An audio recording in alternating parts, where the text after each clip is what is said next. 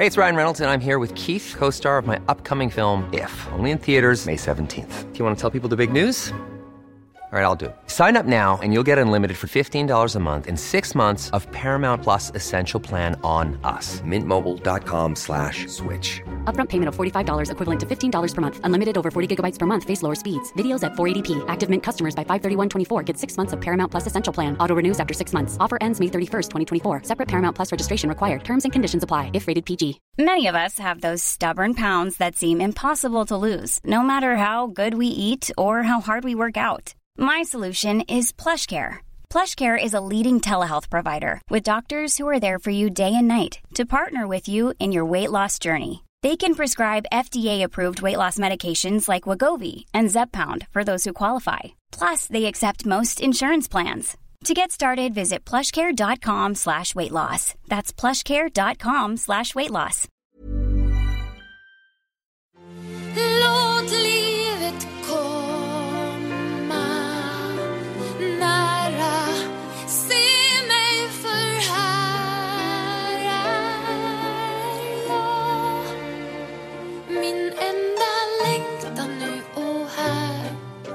Älska mig för den jag är.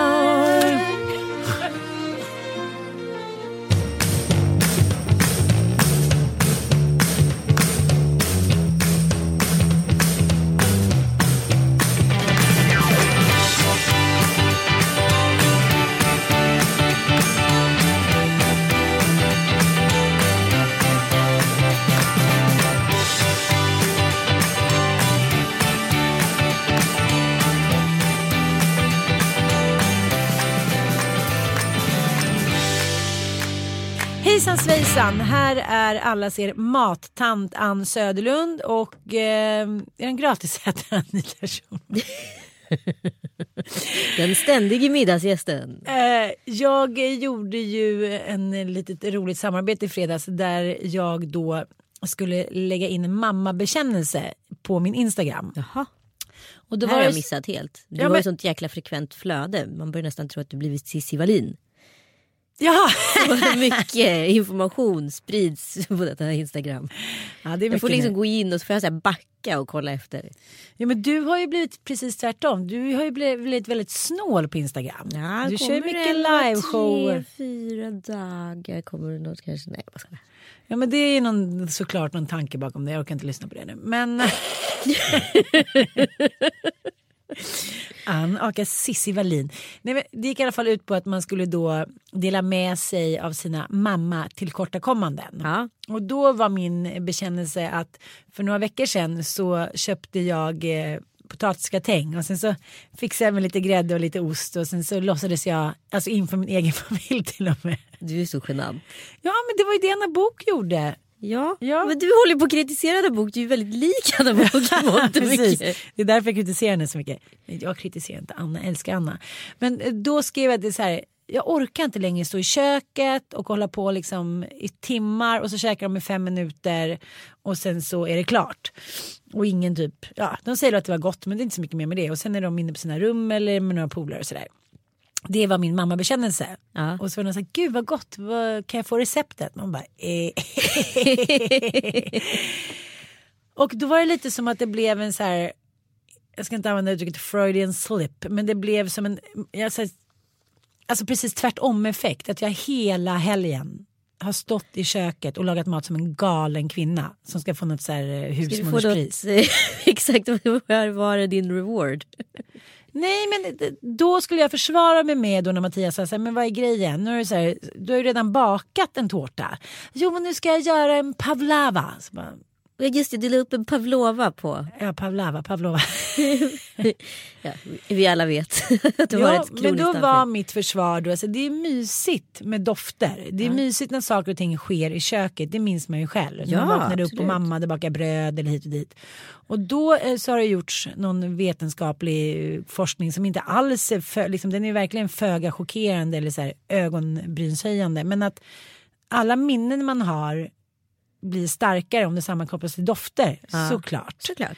Och då tänker jag på det som jag tyckte var som, som att gå liksom straffas i Gulag när jag var liten. När vi skulle åka till mormor i Eksjö och så här, äta oss igenom en helg i småländsk Eksjö med så här, allt från isterband till potatiskaka till ostbiffar höll jag på att säga. Men nu när jag tänker tillbaka på det så är det sådana härliga minnen. Eller hur? Med de här dofterna i hennes kök och ostkakan och wienerbröden och biffarna med lök. Gud vad jag minns allting just hos mormor tydligt och allting är sammankopplat med dofter. Absolut. Jag bara funderar på om vi så här, om vi håller på att skapa en så här Matrix-värld. Förstår du? Att vi har så här, när de där dofterna gjordes. Alltså på det naturliga sättet. Ja, då, fann, då var världen på riktigt. Ja, men, nej, men då fanns ju inte ens den här idén eller tanken som du sitter och pratar om nu. Förstår du? Ah, jag fattar, Nej, det var ju inte så att så här, mormor lagade mat för att de skulle ge trevliga doftminnen till dig. Nej, nej, det, nej, det är men klart det nu inte gör ju du det. Det är sant. Det är sant. Gud, sick man. Sick man. Nej men jag menar, har vi blivit för överanalytiska? De kanske inte alls relaterar. Alltså där, där var ju också trygghet inramat ur en 80-talsanda. Alltså det är det som är så jävla farligt många gånger tycker jag med att man börjar sådär att man vill liksom reprisera sin egen barndom på något sätt. För det som var härligt skaparen, men då såg ju världen helt annorlunda ut. Det fanns ju inte den inramningen. Våra barn kanske älskar i och med att det finns otroligt mycket bra mat idag att tillgå. Till skillnad från när vi var små, när hembakt var the shit liksom. Och Fast hemlagat. Fast Jo. du måste ju ändå säga att här, när saker och ting sker i ett kök så känns det som ett ombonat hem. Absolut, jag är helt med på den. Men att, så här, att när analysen utav det sker så blir den ju också lite söndrad. Då blir det Matrix-livet. Ja. Ja, det är sant. Men jag, jag, tror, jag tror du har det absolut, jag, jag förringar inte dig på något sätt här, gjorde jag ju definitivt. Men, men liksom, jag tror du har en poäng. Alltså, jag tror verkligen att det finns något i, att det finns något i köket som är viktigt Ja. för familjen. Alltså det finns något eh, sprung där liksom, för barndom och allting.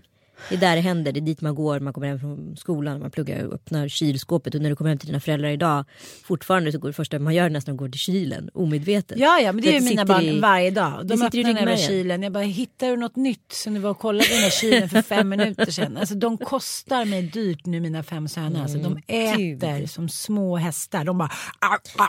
hade någon idé om en sketch till mammor att man skulle gjort det här tonårsfiltret ur så här, mammans perspektiv istället för tonåringens. Ah. Du vet när det kommer liksom så här, budbilar som så här, eh, fäller ner bakluckan och så bara kör ut så här, liksom kartong på kartong på kartong med mjölk och liksom allt vad det är. Ja, ja, men kan de inte bara starta, jag kan starta en, eh, en mataffär. Så kan de bara sitta där inne i kylskåpet och äta.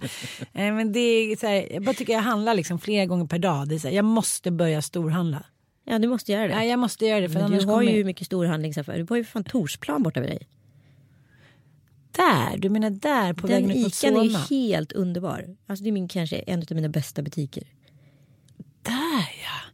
Sant, sant, sant. Dit kan jag gå. Ja, jag ska börja storhandla Du köper en Dramaten eller två och så börjar du storhandla eller så tar du bilen. Det ska jag göra. Så slutar du läsa sms samtidigt. Ja, det är min man. Eh, Han ska nu kommentera grejer på Instagram som han inte har gjort på fyra år nu för att han är så här, han har skuldkänslor. Jaha, Mm. varför då? Jag bara, ska inte prata om honom, jag ska inte prata. Okej då! nu kommer det. Nej men det sker någonting när vi har middagar och det är mycket folk och det är liksom det blir stressad situation. Han har svårare för det än vad jag har. Han tycker att det blir för mycket liksom. Mm. Ja, det kanske blir mycket men det, det är också härligt liksom. Men det, ni har ju helt olika inställningar du och din Ja, man gud till det där kaos. lät så luddigt. Ja men till kaos, du är ju så van med kaos. Kaos är ju en del utav ditt liv. Alltså så här, du, du, skulle, du mår ju psykiskt dåligt när du inte är i ett mikrokaos. Alltså det måste vara lite kaos hela tiden. Ja, Då mår du som bäst. Det- det Det, är som Felix vardagskaos. han är ju precis an, samma Ja. sak. Ja, men jag tror också att jag eh, liksom levererar i det milda vardagskaoset. Vi pratade faktiskt om det på vår söndagsmiddag igår. Så här, får jag liksom, eh, tycker jag att jag får en så här härlig skap i det. Att så här, åh, här står jag och lagar mat och nu är det middag och hit och dit. Men jag tror inte att det handlar så mycket om det. Ibland får man feeling och då så här, tycker man att det är kul att laga mat. Och så tänker man också så här, det är så många andra som alltid lägger manken till liksom. Även, okej, de kanske inte har småbarn alltid, men så här, det är också lite tröttsamt att alltid dra till med det där. Men vi har småbarn, men vi har småbarn, men vi har småbarn. Och då är det så här, ja när man har tonåringar då kanske det är roligare att stå och göra liksom bœuf bourguignon i 24 timmar för man kanske inte har så mycket annat att göra.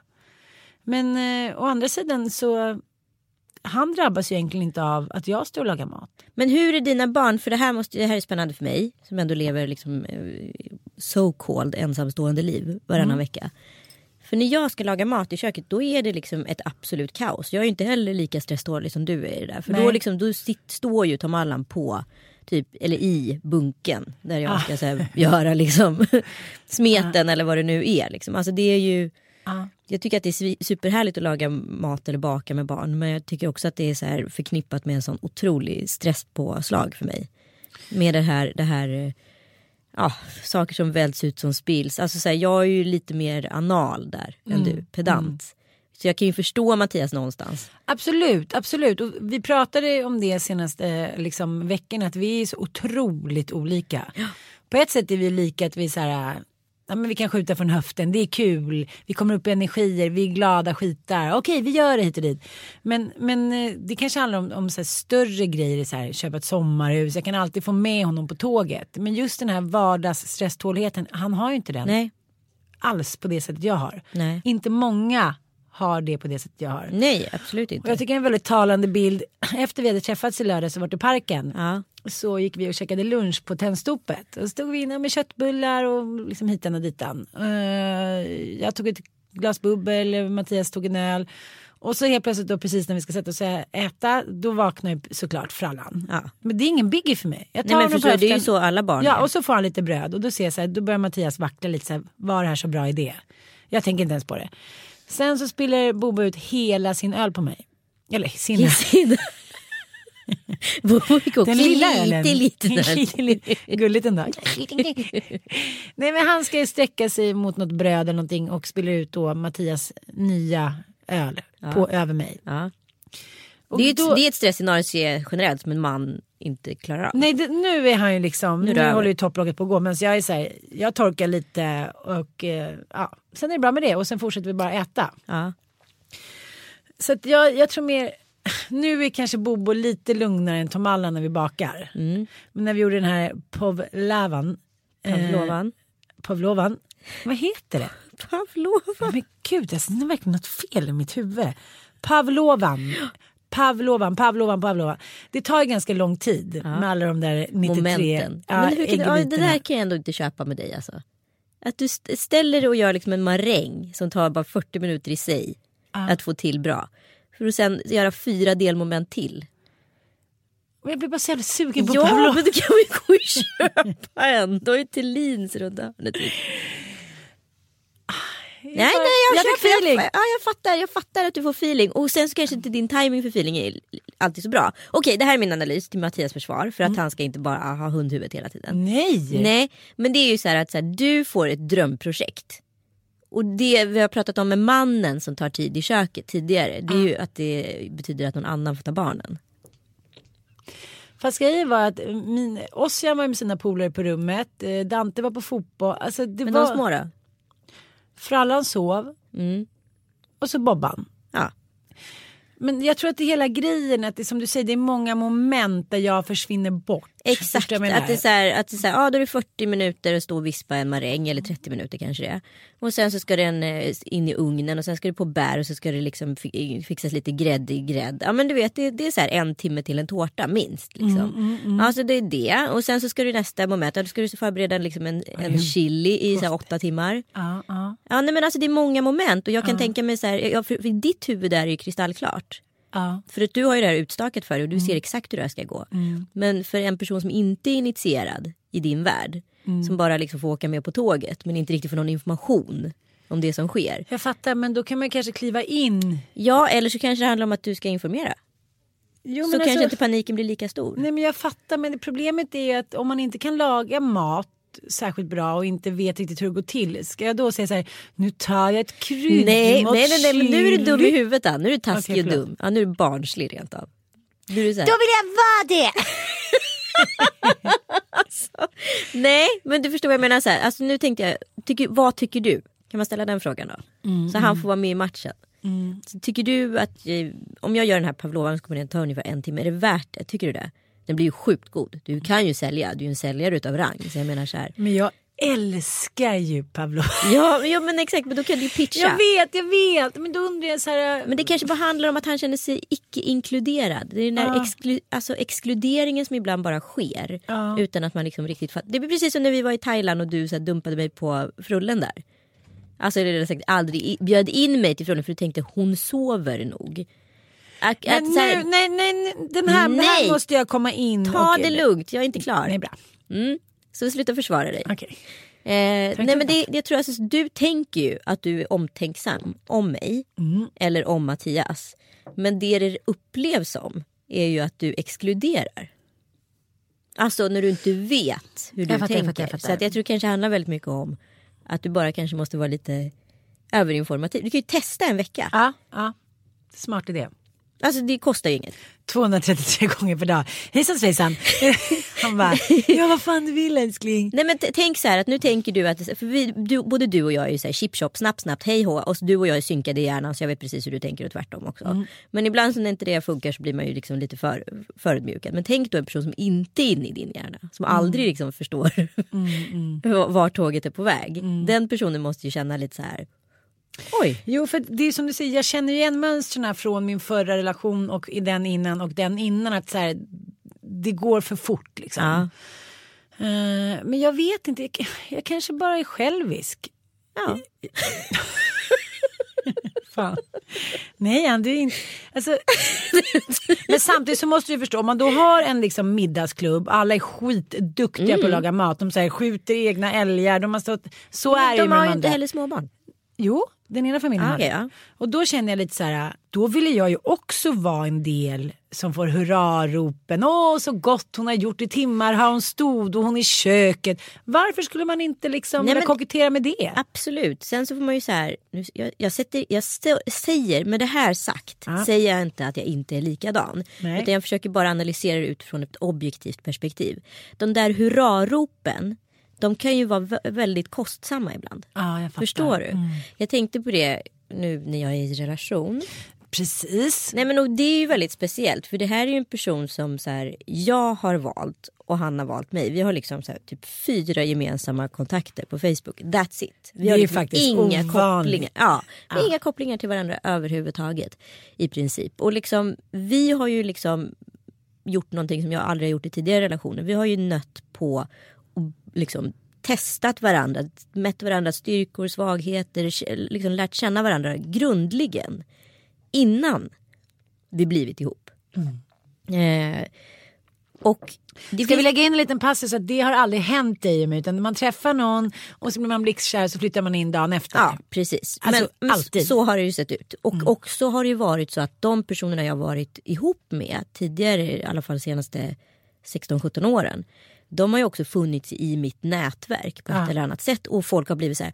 Oh, wow, gud ni är ett par. Alltså ni hade varit så bra ihop innan man har blivit det. Eller så när man har blivit det så blir folk så otroligt glada att just vi två är ihop. Mm, Eh, och då blir man också lite så här kär i kärleken eller inramningen utav sig själv. Mm. Förstår du? Man blir liksom så här. Åh, de där hurraropen vi pratar om som kommer vid den här middagen. Ja. Eh, det är samma typ av hurrarop. Och Ja. helt plötsligt så är man liksom kär i begreppet att vi två är ett par. Ja. Eh, och kanske glömmer lite bort vem det är man älskar. Och då börjar det kosta lite mer helt plötsligt. Det här var ju liksom ett tvärtom. Sen, vi gick ju på vår första gemensamma fest i lördags. Ja. Julia Freys eh, release liksom. Eh, och då, det var ju jättespeciellt. Jag var ju supernervös. Och det var ju han med på ett sätt. För jag tror han var mindre nervös än vad jag var faktiskt. Pratade ni om det? Ja, absolut innan. Ehm, Varför var du nervös? nej men för att det är så läskigt. För att på ett sätt kan det också vara så oerhört läskigt att bara vara en person som är referens till en. Än den andra Ja, personen fattar, var så här, kommer, tänk om jag har blivit galen, tänk om mina kompisar tycker att han är superknäpp. Alltså man, man har ju hur mycket idéer och konstiga tankar men så, så tänker man och sen så när man väl är där i det scenariot och liksom träffar folk och de tycker att han är underbar. Mm. Ju så här, men det är väl klart att de tycker att han är underbar för jag tycker att han är underbar. Varför skulle inte någon annan uppleva det? Varför skulle det bara vara min stora Ja, men hemlighet? det är som du säger, det handlar om vilken liksom isolation som helst. När ingen annan har speglat sig i ens egen kärlek eller bekräftelse, då vet man ju inte om den är sann eller riktig på samma sätt. Nej. Man behöver andra människors spegling. Exakt. Ja. Ja, nej, men och då, Och då kan man verkligen släppa taget, så tycker jag det. Ja, Då ja, bara. Åh gud vad jag är kär. ja, då är det så att någon liksom. annan gillade. Ja, Ja, märkligt, nej, men så att jag var jättenervös och sen så gick det ju hur bra som helst såklart. ja. Vad annars liksom? Mm. Vad skulle kunna skett? Och då blir det, då blir, det blir väldigt så fint. Alltså det blir en ny dimension till. Det är som du säger, innan man har fått bekräftelse av andra så tänker man men gud de kanske tycker att han är supertöntig. Då måste man ju gå ner på detaljnivå, töntiga detaljnivåsgrejer. Så här, kläder, Ja. glasögon, frisyr. Och sen tycker jag att det är jävligt kul att kolla på, ursäkta att jag svor, kolla på så bilder från när man är helt nykära och sen två år framåt. Då har kvinnor oftast skapat sig den bilden av en man som de vill ha. Om man tar till exempel mitt ex D. Han var ju lite mer så här, han var ju väldigt ung men lite mer så här Hejsan svejsan, jag jobbar i finansbranschen och har glasögon och lite kört, lockigt hår. Och lite skjorta. Och sen så två år senare klipp till Bali. Lite så här längre hår, en mjuk, liksom myk, mysig så här surftröja, shorts och liksom mer my cup of tea. Nej, men det här är också väldigt roligt för att han får ju mig att ändra lite klädstil. Aha. Men jag var ju så här lite rockchic innan barn. Alltså alltid haft liksom skinnpaj och jeans tjej med tid. Alltså så här skinnpaj med Chanel-väska det är liksom alltså, det är min så här, stilmodell. Liksom. Det är Vanessa Paradis liksom. Chanel-annonsen 2004 typ. Ehm, och det har alltid varit liksom min så här, ikonlook på något sätt. Sen har jag ju försvunnit ifrån det där och blivit så här, lite preppy, lite business och så under graviditeten så tappar man ju hela sin klädidentitet. Då ser man ju så knasig ut så. För att man bara om det. försöker gömma olika delar av kroppen på olika sätt. Ja. Eh, och nu är jag ju liksom lite tillbaka och då, då, då har jag ju glömt bort min gamla rockchic look. Alltså för att Ja, det har gått så ja. långt liksom och man har blivit äldre och allt vad det är. Eh, men nu har han liksom plockat upp den igen och jag bara så det här är det här jag trivs i som Mm. mest egentligen. Liksom. Men det är väldigt kul att få så här Ja, förändras på ett positivt sätt. Liksom. Men handlar det om så här, att han är yngre lite grann också? Absolut. Ja, att så här, nu måste du köra lite så här girlish stil. Men är det så girlish? Tycker du det? Ja men det är väl lite så här Alltså, modell i New. York. Ja men den är lite yngre, okej. Ja, Ja. modell i New York Ja, modell i New York. 2004. Mm. Väldigt kort modell. Väldigt kort modell.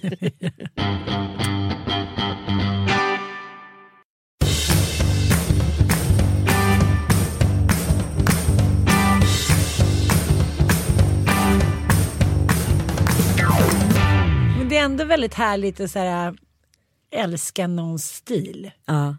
Men jag tror att det var därför också lite med Mattias. Att när han hade kostym tyckte jag var så härligt. Jag bara, sen, gick det, sen blev vi ihop då bara, nej han hade inte kostym. det var lite som han sålde in sig själv på sin kudde från Svenskt Tenn. Jag bara wow, han älskar inredning. En jävla kudde och jag var så här, han älskar inredning. Den där kudden, det vill säga jag har den som en liten så här klenod i sängen. Så här, jag är aldrig av med min kudde som du sålde in dig på. Sen dess har han inte visat något intresse. Nu släpper du.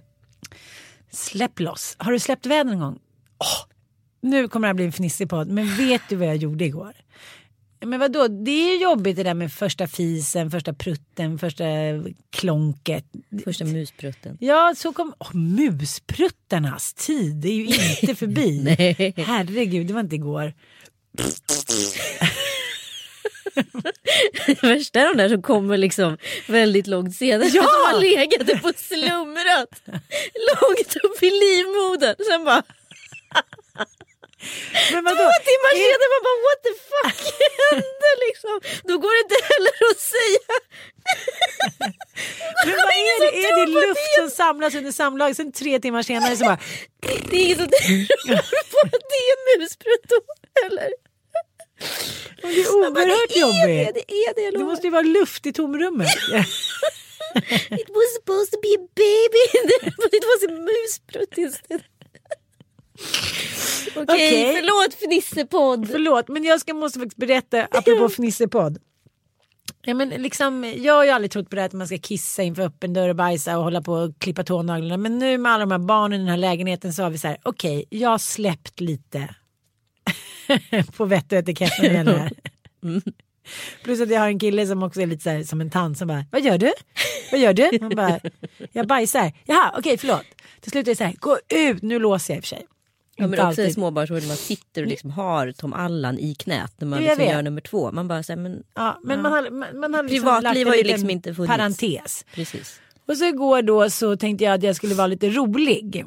Och jag skulle göra så här som buskisaktigt, lyfta upp benet, släppa en minibrakare. Alltså då menar jag så här. Ann. Ja, men, du kan inte utsätta dig själv för det här. Det här Men är liksom, jag tänk på att nästa då- gång han ska ligga med dig då ska du ta... då ja, men hur ofta är det en kvinnlig skallepär han ser. Lyfter på benet, okej den kv- kvinnliga skallepären. Och släpper alltså en sån superbrakare så att hela huset skakar. Jag kan inte ens ge in. Och så här, alla vänder sig om typ från andra våningen och så här, tyst där nere. Och Mattias hamnar i en så här chocktillstånd. Han, så här, han vet inte vad som har hänt. Är det, så här, är det ett djur, är det en ko eller är det en kvinnliga skallebär? Ja du fattar. Det är över. Det är över. Det Ja, men jag tänker så här, relationen är över, livet är över. Jag kommer aldrig mer kunna så här, gå ut och vara en liksom. Jag kommer aldrig mer kunna behålla stoltheten. Jag fattar inte att du kan liksom... Ja, men du förstår väl att jag fick lite feeling och skulle göra en liten tokrolig så här. för att lätta upp stämningen och sen så. ja, vi- Vi, jag tror han fortfarande är i chock. Det var därför han försökte göra slut med mig. Okej, då tycker jag vi osökt direkt går in på en krönika i ETC som jag läste igår. Ja. som faktiskt handlar om precis det här att som kvinna så kan man faktiskt inte riktigt vara sig själv. I början av den här podden så spelade vi ju Älska mig för den jag är. Det är inte helt enkelt som kvinna att bli älskad som den man är. För att Nej. det finns så mycket osynliga så här, lagar, regler, eh, vett och etikettgrejer hit och dit som kvinnor måste följa för att man inte ska bli lex Kerstin Thorvall som jag älskar att säga. Eh, Det står så här, det är en eh, skribent på ETC som heter Elina Panke. Hon frågar sig vad det här reality-fenomenet egentligen signalerar. Det gäller Gift vid första ögonkastet. Hon tycker att det programmet borde få en varningstext. Eh, Låt henne röka vill jag skrika när jag ser på SVT senaste säsong av Gift vid första ögonkastet. Eh, Jag vet inte om ni har sett det, men ett par som faktiskt verkar vara lite kära eh, är ju då Mats och Elisabeth. Hon skriver då om att de går i terapi och ska då berätta om vad, liksom, vad de tycker är ja, men, dåliga sidor hos den andra. Och hon säger då att han kollar på några ja, underklädestjejer på datorn tycker hon är lite tråkigt och han tycker att det är osexigt att hon har mjukisbrallor på sig och sen så är det då den stora grejen som han tycker är så liksom antiintellektuellt och så skitigt och äckligt. Och, nej men han kan inte liksom han kan inte nog förklara hur sunkigt han tycker att det är att hon röker. Det jag vill komma till, som hon skriver också, ledarskribenten här, att redan i Sex and the City fanns han där i form av Carrie Bradshaws andrahandsval av kille Aiden som då inte kunde älska henne om hon inte slutade röka. Mm. Och då kan man så prata lite om det här hit och dit som att det inte är någon bigge. Men det är en bigge för under det här så är det glasklart att grundproblemet med Mats sluta röka linje eh, förklarar på samma gång den manipulativa manligheten som hon skriver här. Och då säger Elisabeth, jag måste känna att jag fattar rätt beslut. Jag vill inte känna att någon hotar mig. Att om jag inte slutar röka så älskar inte jag dig längre. Ringer någon klocka? Ja, tack så mycket. Men det här förstår ju inte experten utan de tycker så ja men varför måste du röka? Betyder det så mycket för dig? Bla bla bla bla bla. Men det är ju väldigt intressant generellt med så här, terapeuter och terapi. Eh, jag har ju gått i parterapi vid ett par olika tillfällen. Eh, och alltid lyckats hamna med manliga parterapeuter av någon anledning. Och det är ju väldigt dumt. Ja, dumt. Men även de kvinnliga. Det är ju väldigt mycket pro-könet. Förstår du? Otroligt mycket prokönet. Ja. Ja, allting beror egentligen på vad man har för kön. Men i det här fallet så är den här kvinnliga eh, rödhåriga terapeuten som är eh, ganska speciell skulle jag säga. Och hon är också, liksom, hon är också på attack på kvinnan upplever jag många gånger. när Jag har ju gått hos henne. Har du gått hos henne? Ja. Jag gör inte det längre. Nej, det förstår jag. Nej. Mm, hur som helst så, så skriver den här ledarskribenten i ETC på slutet så här. I Sverige händer allt lite mer subtilt. Experterna frågar varför cigaretterna är så viktiga för Elisabeth. Som att det någonsin handlade om rökningen. Ingenstans visas vanlig text om vad som händer när män tillåts bestämma över vad kvinnor bör ägna sig åt. Och det här gäller ju liksom allt möjligt. Det gäller vad kvinnor har för kläder på sig. Det gäller hur vi ska vara med våra barn. Det gäller hur vi ska liksom, eh, hur smala eller hur vi ska se ut i våra kroppar. Alltså allting handlar ju faktiskt om att män sätter någon form av så här reglement av hur vi ska vara för att de ska kunna älska oss på rätt sätt. Mm. Ja, men och det som hände i USA med samma program det var ju liksom att terapeuterna gick så långt in så de tänkte så att fundera på om en kvinna hade så anknytningsproblem för att det var en man som eh, var ganska så här demonisk som jag Ja. upplevde honom. Eh, och, liksom, eh, ja, och, och, de tyckte liksom att hon skulle förändra på sig för han, mannens skull och så här, öppna upp lite. Ja, men han stod ju bara skrek åt henne Mm. och då tyckte de att hon hade problem med sitt, med sitt hon hade kommunikationsproblem. Ja. Men, alltså, om någon skulle stå och skrika på mig då skulle jag bli så rädd så att då skulle jag liksom, alltså, skulle sluta mig som så här, Batmobilen. Bara, duk, duk, duk, duk, duk. Mm. Alltså, jag skulle inte kunna kommunicera överhuvudtaget. Men är det inte ofta så när man är hos eh, terapeuten att det är så här, it all comes down till kvinnan? Alltid kvinnan. Ja. Men Det finns som att det är fortfarande, du och jag pratar mycket om framtiden och så här hur det ska bli. Men det känns ju fortfarande som att det finns, lite som du pratar om eh, tre, trekuken. ja, Så finns det också tre kvinnan. Vi har liksom, vi har moderskapet. Vi har liksom eh, ja, fräschören, liksom kvinnan ska se ut på ett visst sätt och vara på. Och vi har karriären som får vara bra men inte för bra känns det som. Mm. Ja men enligt männen. ja, enligt normen. Ja enligt normen för då eh, är det mycket lättare att vi skiljer oss. Mm. Och då känner jag så här, precis som hon skriver, som att det någonsin handlade om rökningen. Det handlar om att så här, män vill sätta etikett på vad de kan älska. Lever inte vi upp till det, nej då kan vi inte älska. Och då är det vårt eget fel att det gick åt helvete. Precis. Nej, det, men, är och, det är så här, stoppa den. Ja, nej Stoppa fast det, där, det finns den en grej till som bottnar i det här. fyra kuken. Fyra kuken. Fyrkuksteorin. Eh, det är ansvar. Mm. För det finns någonting som män, som jag upplever många gånger, har väldigt mycket mer problem med än kvinnor. Och det här handlar om uppfostran. Det handlar om ansvar. Män vill inte ta ansvar för sitt eget beteende. De är få gånger de är intresserade av att ta reda på varför man blev idioten.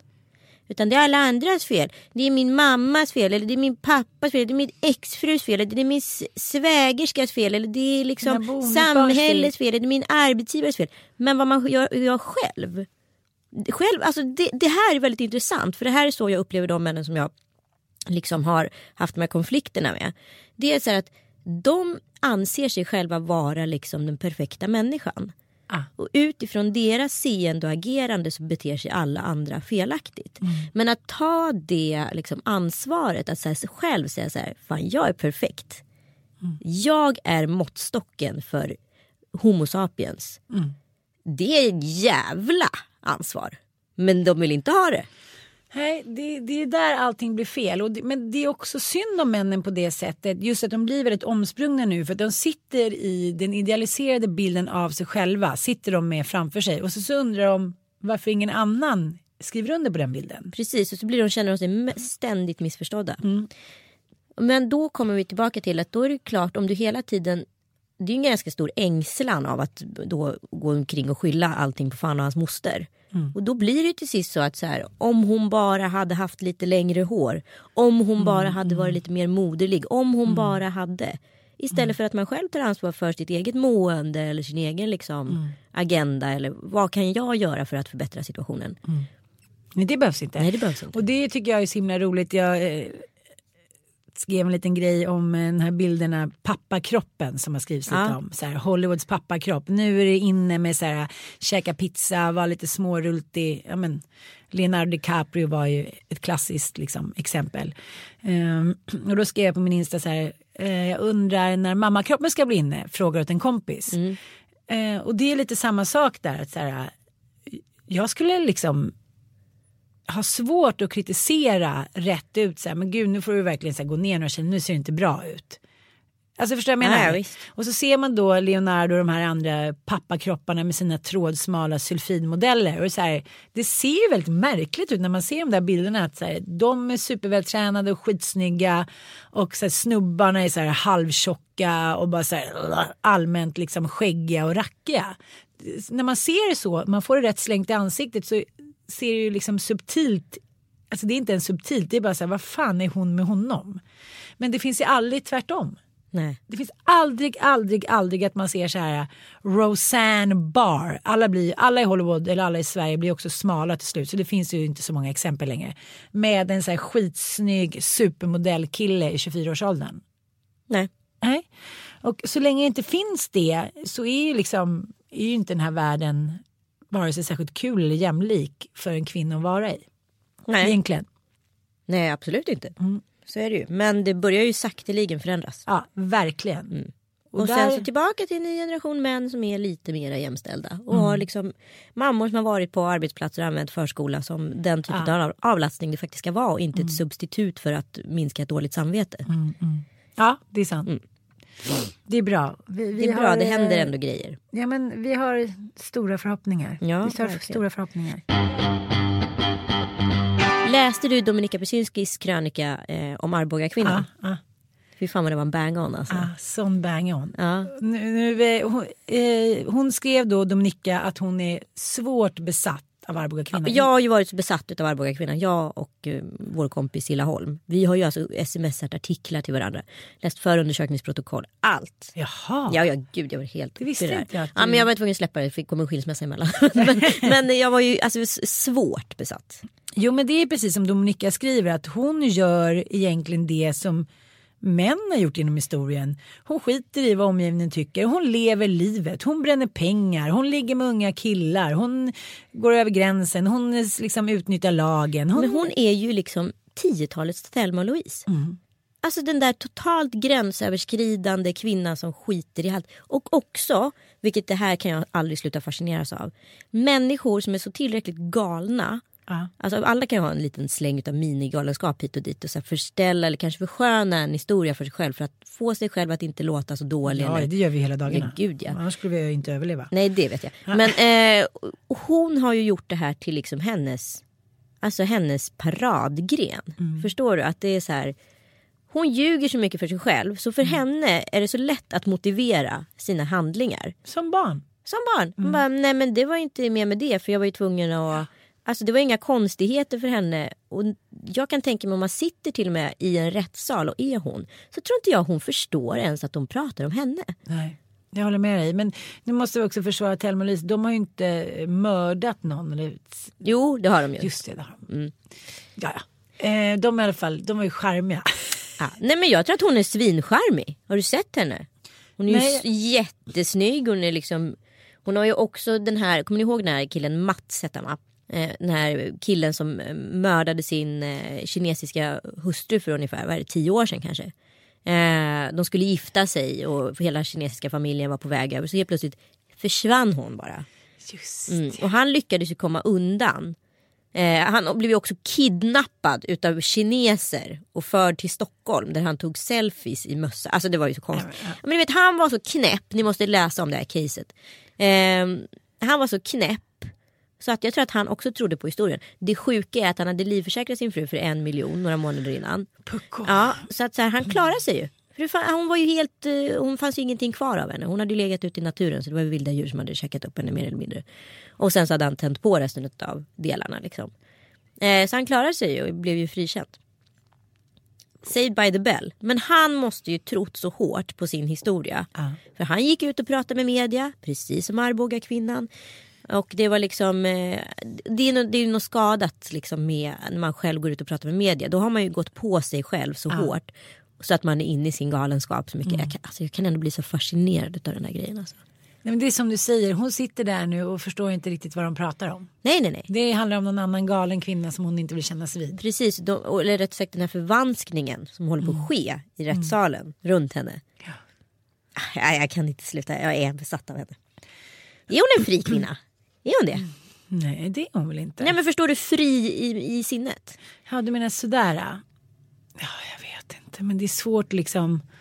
Det är svårt också i, i, i Sverige att gå vidare efter en. Alltså i USA kan man ju alltid typ flytta någon annanstans och börja om på nytt. Den är ju svår i Sverige. Ja, men det finns ju den Therese också som är typ den största kvinnliga liksom, svindlaren som har varit på flykt i flera år och liksom förskingrar och svindlar pengar hit och dit. Så byter hon land och byter identitet och byter ut. Alltså, som en schakal. Och bara byter, byter, byter. Och hon åkte väl fast för några år sedan liksom, i Thailand eller vad det var. Det var ju också så, här, Just så just det, just superfascinerad utav henne. Men så är det väl alltid när kvinnor liksom går över sin igen där pratar om så här, moderskapet, mjukheten, stå tillbaka för andra. Här är någon som bara säger så här, jag kör precis som varenda snubbe har gjort genom historien och då blir det så fascinerande. Egentligen så här, om man tänker på hur utvecklingen är idag så borde det liksom inom så här hundra år vara lika många kvinnor som beter sig så där. Exakt det jag menar, det är det här jag vill komma till. Kommer brottsstatistiken Mm. bland kvinnor börja gå upp? Alltså i, i gradering. Eller Mm. är det så att Spännande. hur funkar rättssamhället runt kvinnor och hur funkar rättssamhället runt män? Om man skulle ta dagens premisser. Nej, spännande. Mm, Någonting måste ju ske. Något kommer ske. Garanterat. Ja, Ja, Ja, jag är helt slut. Jag bara tänker på den där Skallepärs-incidenten. Det känns inte bra alltså. vem skulle spela Skalle Per 2010 på bio om Ronja gjorde som remake? Det skulle eh, Torsten Flink göra. Inte Ann Söderlund.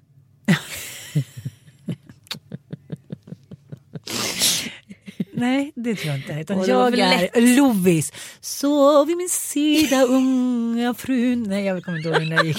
Vargen ylar i nattens sken. Vill men kan inte sova. Jag skulle ju ändå vara perfekt som redan nu. Vet du det jag gjorde den här, du vet det här filtret som alla har kört? Eh, där man blir åldrad och sådär. Ah, ah. Jag gjorde ju den på Tom Allan. Och han såg ut som Lena Nyman. Exakt på pricken Lena Nyman. Ja, alltså det var så roligt så att jag höll på där. Hur som helst, det jag upptäckt, vilket har blivit så här, eh, en, en sanning, är ju att du kommer ihåg när Batman kom, 91 eller 92 va? Ja. Med eh, Michael Keaton Ja. och Jack Nicholson som Jokern. Mm. Alltså vilken episk film, jag tror jag har sett den en miljard gånger. Ja, och sen så kom den med Danny DeVito, alltså Mm. som tvåan och Catwoman som Michelle Pfeiffer och så vidare. Och sen så gjordes ju den om och då var det ju helt plötsligt George Clooney sen va? Mm. Som var Batman. Och sen gjordes den om igen och så var det Christian Bale. Och nu har Mm. Christian den Bale, gjorts Så bra. Ja, det. eh, eh, och sen nu har de ju börjat göra om igen och nu har ju Marvel satt en industri i det här så var, liksom, var fjärde femte år så ska någon av de här superhjältarna uppdateras. Ja. Och få en ny, eh, ja, en ny person som ikläd sig rollen helt enkelt som den nya superhjälten. För de säljer ju så otroligt mycket merchandise runt där. Ja. Så att det är ju liksom ett system nu för tiden. Det är inte bara slumpar sig att det blir en remake utan det blir ju remakes på löpande band för att kränga prylar. Vem blir det nu då? Jag kommer inte ens ihåg vem den senaste Spindelmannen eller Batman är. Okej, men vem var den bästa Batman och Spindelmannen? Och jag tycker ju, George Clooney var lite för smörig tycker jag. Jag tycker ju Christian Bale, jag tycker också Michael Keaton Val var Kilmer bra. var väl också? Just det, Val Kilmer var ju också. Han var ju lite för plufsig va? Ja, vad- Han har inget miljardärsutseende. Nej, men Nej, jag det tycker måste- nog att Christian Bale... Christian Bale, ja, jag Fast måste- jag gillar ju ändå Michael Keaton, sån där Han low key också det. killen. Fast idag håller ju inte det. Idag Nej men han är en liksom- liten parvel som är så här, lätt tunnhårig och lockig och liksom skulle vara Men en kan man inte jämföra så här Michael Keaton med Roger Moore? Jo, men det kan här, man Man absolut. vet att de kan inte döda, de kan inte ligga. De, de är bara härliga pajsar liksom, De är som man tar en... Vinlunch med. Ja men eller hur. Och sen så liksom när någon ska mörda då får... vinlunch under över. Sen måste de gå hem och vila lite med så här flygplansskydd över ögonen. Ja men eller hur. Nej Christian Bale han är riktigt bra. Men han är ju bra. Han, och American Psycho. Åh, American Psycho. Oh. Christian, Chris, Christian, mycket fint utseende tycker jag. Väldigt fint utseende. Det finns Ja, bilder blev- som Micke Jansson har plåtat av honom som är helt otroliga. Alltså. Han är så snygg alltså. Ja, men Anita tillbaka till, superanalys av remake-världen. nej, tillbaka till Christian Bale. Mio min Mio. Ja. Vet som investerades av ett massa ryssar som eh, Thomas Alfredsson skulle regissera. Christian Bale spelade ju Mio Mm. ja Mio. kommer vad hände? Eh, Nej, det frös. Det, var, det slutade med någon så här advokatshistoria som aldrig liksom lossnade. För den filmen hade ju typ den största svenska filmbudgeten svensk film någonsin haft. Och skulle vara liksom... Men Bröderna Lejonhjärta då? Ja, exakt. Jag vill se de här remakes. Jag orkar inte se liksom Staffan Götestam. Skorpan! Hoppa upp på min rygg Men det är så vi... otroligt bra historier. När ska de göras? Ja, för helt fantastiska historier. Men de har ju de har kunnat fått eh, liksom Sagan om ringen-status. jag, ja, Mayo man Mayo. Mayo man Mayo. Jag blir sugen på en fritt med Mayo. Mayo, Men nu Mayo. kommer ju en riktigt bra remake. Eh, det. It. Ja. Det. Stephen King. Den är ju vad är det, 1180 sidor. Fet. Den är så tjock. Alltså den är så tjock. Och man får ju liksom, man må- måste ju lägga ifrån sig den ibland för den är så läskig. Ah, jag har inte läst den. Och den gjordes ju liksom på 90-talet, det här är väl 92 eller 93 gjordes det en, en fyra delars en och en halv timmes miniserie slash film. Hur var den då?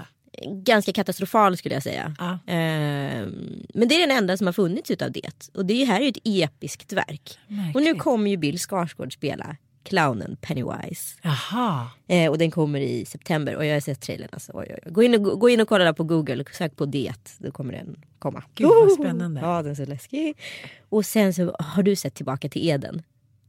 Du vet hon som är ihop med en hon är lite äldre ihop med en ung snubbe. Han är så tennisspelare, typ eh, lite proffs. Han börjar sätta sig i så ekonomisk skit så hon, han puttar ner henne till krokodilerna i ja. Australien. Och så Så överlever, överlever hon och får göra en hel så remake, plastikoperationer och grejer. Och sen kommer hon tillbaka Så kommer hon tillbaka och blir supermodell och han blir då kär i henne. Just på det, Alltså den storyn, oh my god. Alltså den är så bra. Kommer den också komma? Nej, men jag vill se den som Ja, en remake. Gud, den hade jag glömt tillbaka till Ed när han puttar i henne där. Gud Kommer du ihåg roligt. att hon opererar mun, alltså de opererar igen hennes mun för de ska göra någon det, är så, det är så roligt att titta på det så här plastikkirurgi Ja, ja. bara så här, det funkar inte riktigt. Vi tar bort halva ansiktet. Gud, vi måste se den någon kväll. Ja, men jag vet, någon till- kväll, det är ju fyra delar. Och så måste vi också se Törnfåglarna Ah. Father Ralph. Father Brown. Man kände hela tiden, även fast man var så här, typ tio år så kände man så här, nej men han verkar ändå inte vara riktigt kär. Han verkar inte vilja ligga med henne. Nej. Och sen visade det sig att han var homosexuell. Ja. Ja. Svårt att spela det ändå. Mm. Oändliga historien, Ja, den vill man ju se. Story la la la la la la la la la Liam. Jag säger mer remakes. Ja, okej. se. Eh, tärningsspelaren, du vet boken. Åh, Den har aldrig gjorts. Eller den har gjorts någon gång men, men absolut den har katastrofal. gjorts med ehm, Tim Robbins huvudrollen väl?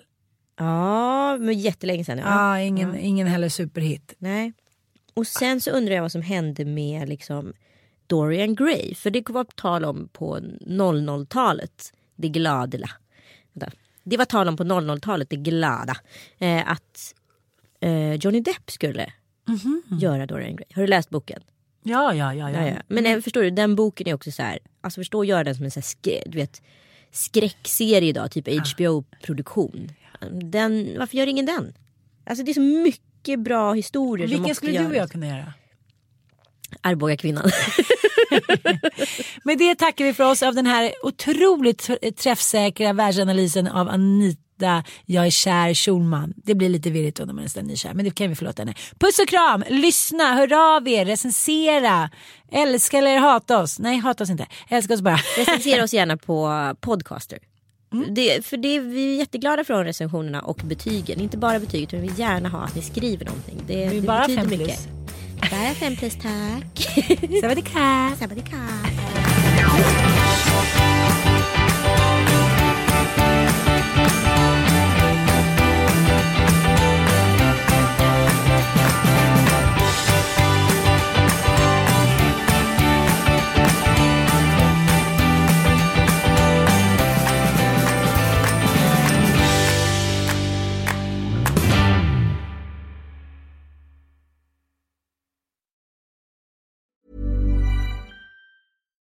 Hi, I'm Daniel, founder of Pretty Litter. Cats and cat owners deserve better than any old fashioned litter. That's why I teamed up with scientists and veterinarians to create Pretty Litter. Its innovative crystal formula has superior odor control and weighs up to 80% less than clay litter. Pretty Litter even monitors health by changing colors to help detect early signs of potential illness. It's the world's smartest kitty litter. Go to prettylitter.com and use code ACAST for 20% off your first order and a free cat toy. Terms and conditions apply. See site for details. Even when we're on a budget, we still deserve nice things. Quince is a place to scoop up stunning high-end goods for 50 to 80% less than similar brands.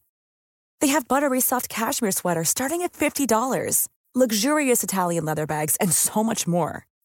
Plus, Quince only works with factories that use safe, ethical, and responsible manufacturing. Get the high-end goods you'll love without the high price tag with Quince.